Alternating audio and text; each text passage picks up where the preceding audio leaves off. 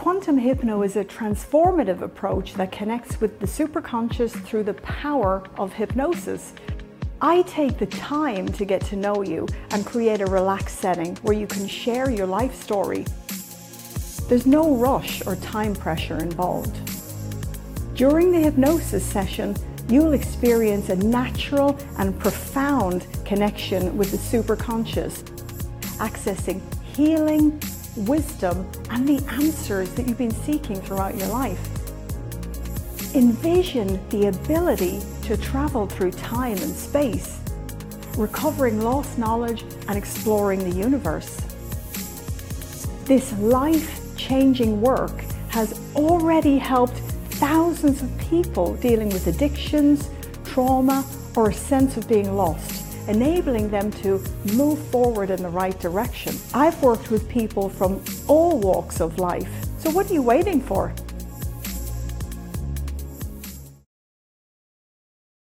Right, we're going to move on to an absolute clown, a British clown, of which there is many. An army general who has talked about the fact that we need to mobilise as a nation, and countries in Europe like Sweden apparently already doing so, to be ready to fight Russia as and when needed because the army is not big enough to fight. So my first point there would be, don't start a war then. If you don't think you've got the army to fight, you know, I'm not going to go and start a fight with Anthony Joshua and then moan no one backs me up. You know what I mean? But it kind of feels the same. So what's your take on this? Is this kind of trying to build the acceptance within people that a war is coming? Oh, I think the signs are being put out there, aren't they? Yeah. You know, the preparations being put out there. It's coming from all angles now. General Sir Patrick Sanders, head of the British Army. Sleep well, everyone. Yeah, goes around in his uniform and stuff. And why do soldiers, by the way, wear camouflage uniform in urban areas when they're walking around? I work that out. But anyway, it's a classic of the ages.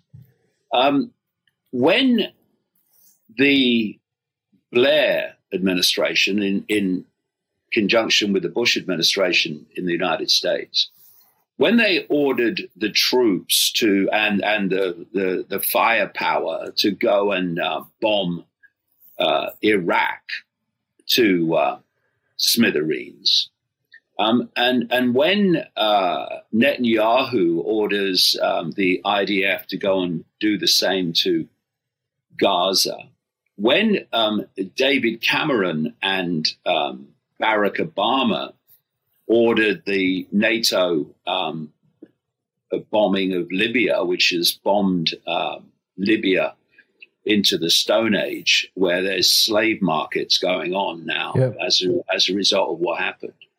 My question is this. When it was happening, what they decreed should happen, what they declared, where were they?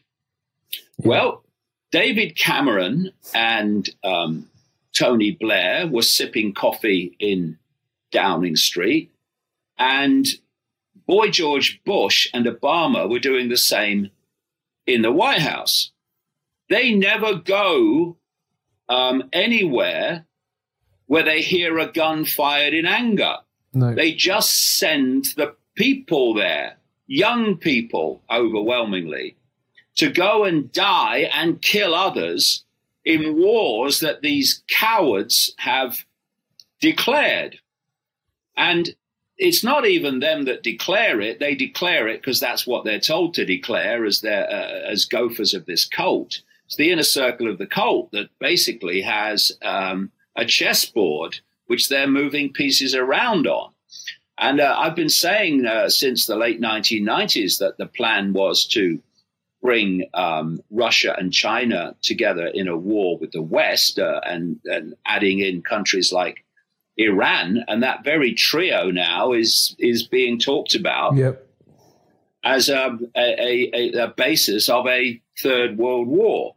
So this Sanders guy who's coming out and saying that we must basically have conscription to have young people forced to go and fight in a war against Russia is just repeating the theme of history.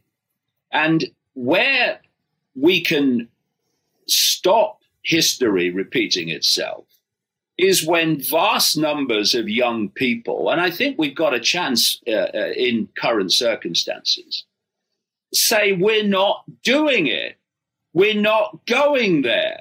So what you have is one side in a war has politicians that are gophers of the cult, and they send their young people to go and kill and die in a war against the, quote, enemy. Yeah. Meanwhile, the so-called enemy, their politicians are telling and ordering their young people to go and die and kill against the other enemy. So what you have is two groups, whether it's a country or whether it's a group of countries, that are at war with the same structure and the same scenario. A few in suits are telling the young people to go and kill and be killed. Now, there's no way that can happen without the acquiescence, here we go again, of the people involved, where they're saying, no, we're not doing it. We used to have this phrase in the 60s where they were talking about Vietnam and stuff. And they said, what would happen if they declared a war and no one turned up? Now, I'm very, very happy. I don't believe in violence, but I would be very, very happy to put Rishi Sunak and Putin and the Chinese dictator and Biden and all of them, put them in a cage and let them fight it out. And that would be no problem. And then the rest of us could get on with our lives. But that's not how it works, of course. No. Because they never face the consequences of their actions. When you think that Tony Blair lied blatantly about weapons of mass destruction in Iraq, which justified an invasion that cost untold lives, caused untold misery, and he's had no legal, criminal consequences for that whatsoever, because the system he served is watching his back. And this is what you find all along with this this subject. So it's very simple.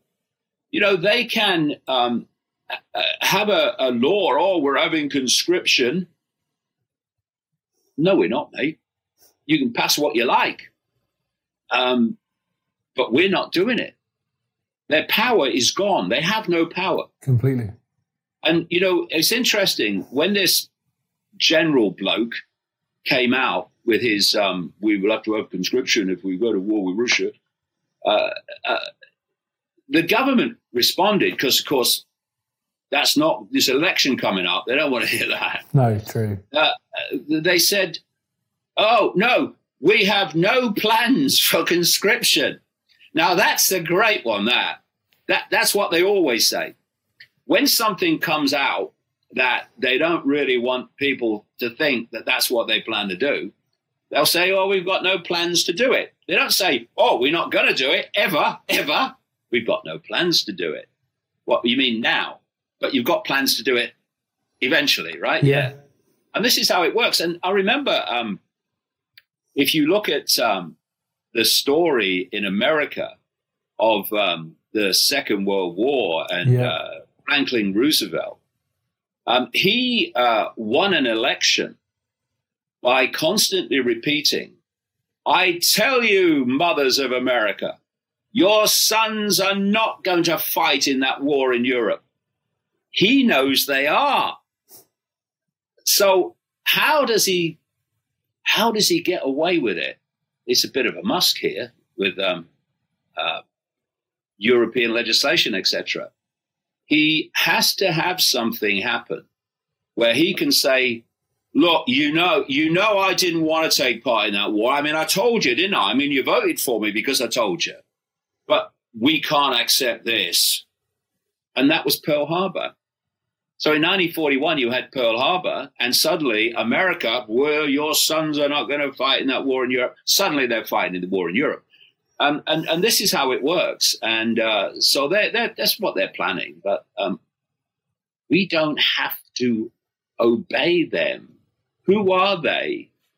I mean, Rishi Sunak's not the boss in his own bloody house. He probably wouldn't be the boss in an empty room. And yet he's running the country. I mean, tell you, it's like, boy George Bush and all that stuff that went on, ludicrous things that he used to say. And he used to say to people, you don't actually think that he's running the country, do you? I mean, look at him. Yeah. He got two brain cells to rub together. And it's the same with Sunak. Does anyone really believe he's running the country? No. And when the empty shell Trilateral Commission gopher, Starmer, comes in, I mean, anyone think he's going to be running the country? I mean, oh, come on. So this is another reason why this mainstream alternative media obsession now, my God, we're going to see it this year for obvious reasons, with politics is taking us down a massive cul-de-sac and taking us away from the freeway, the motorway, of really seeing what's going on and what we can do to stop it. And it's not giving your power away to Trump. It's not giving your power away to the system that is going to do it. No, I completely agree.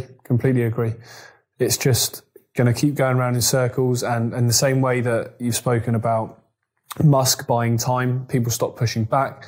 That's all Trump did, 2020 to 2024, and that's all 2016 to 2020, and that's all they're going to try and do with him again. So you mentioned Sunak there. That brings us around to our next story, which is on... Thank you very much for watching with us on davidart.com. If you'd like to watch the rest of this video, then head over to Iconic and get your first month for $1.99. We'll see you there. There's a lot of things that I've said over the years which were perceived to be crazy. And then suddenly, they start to move mainstream.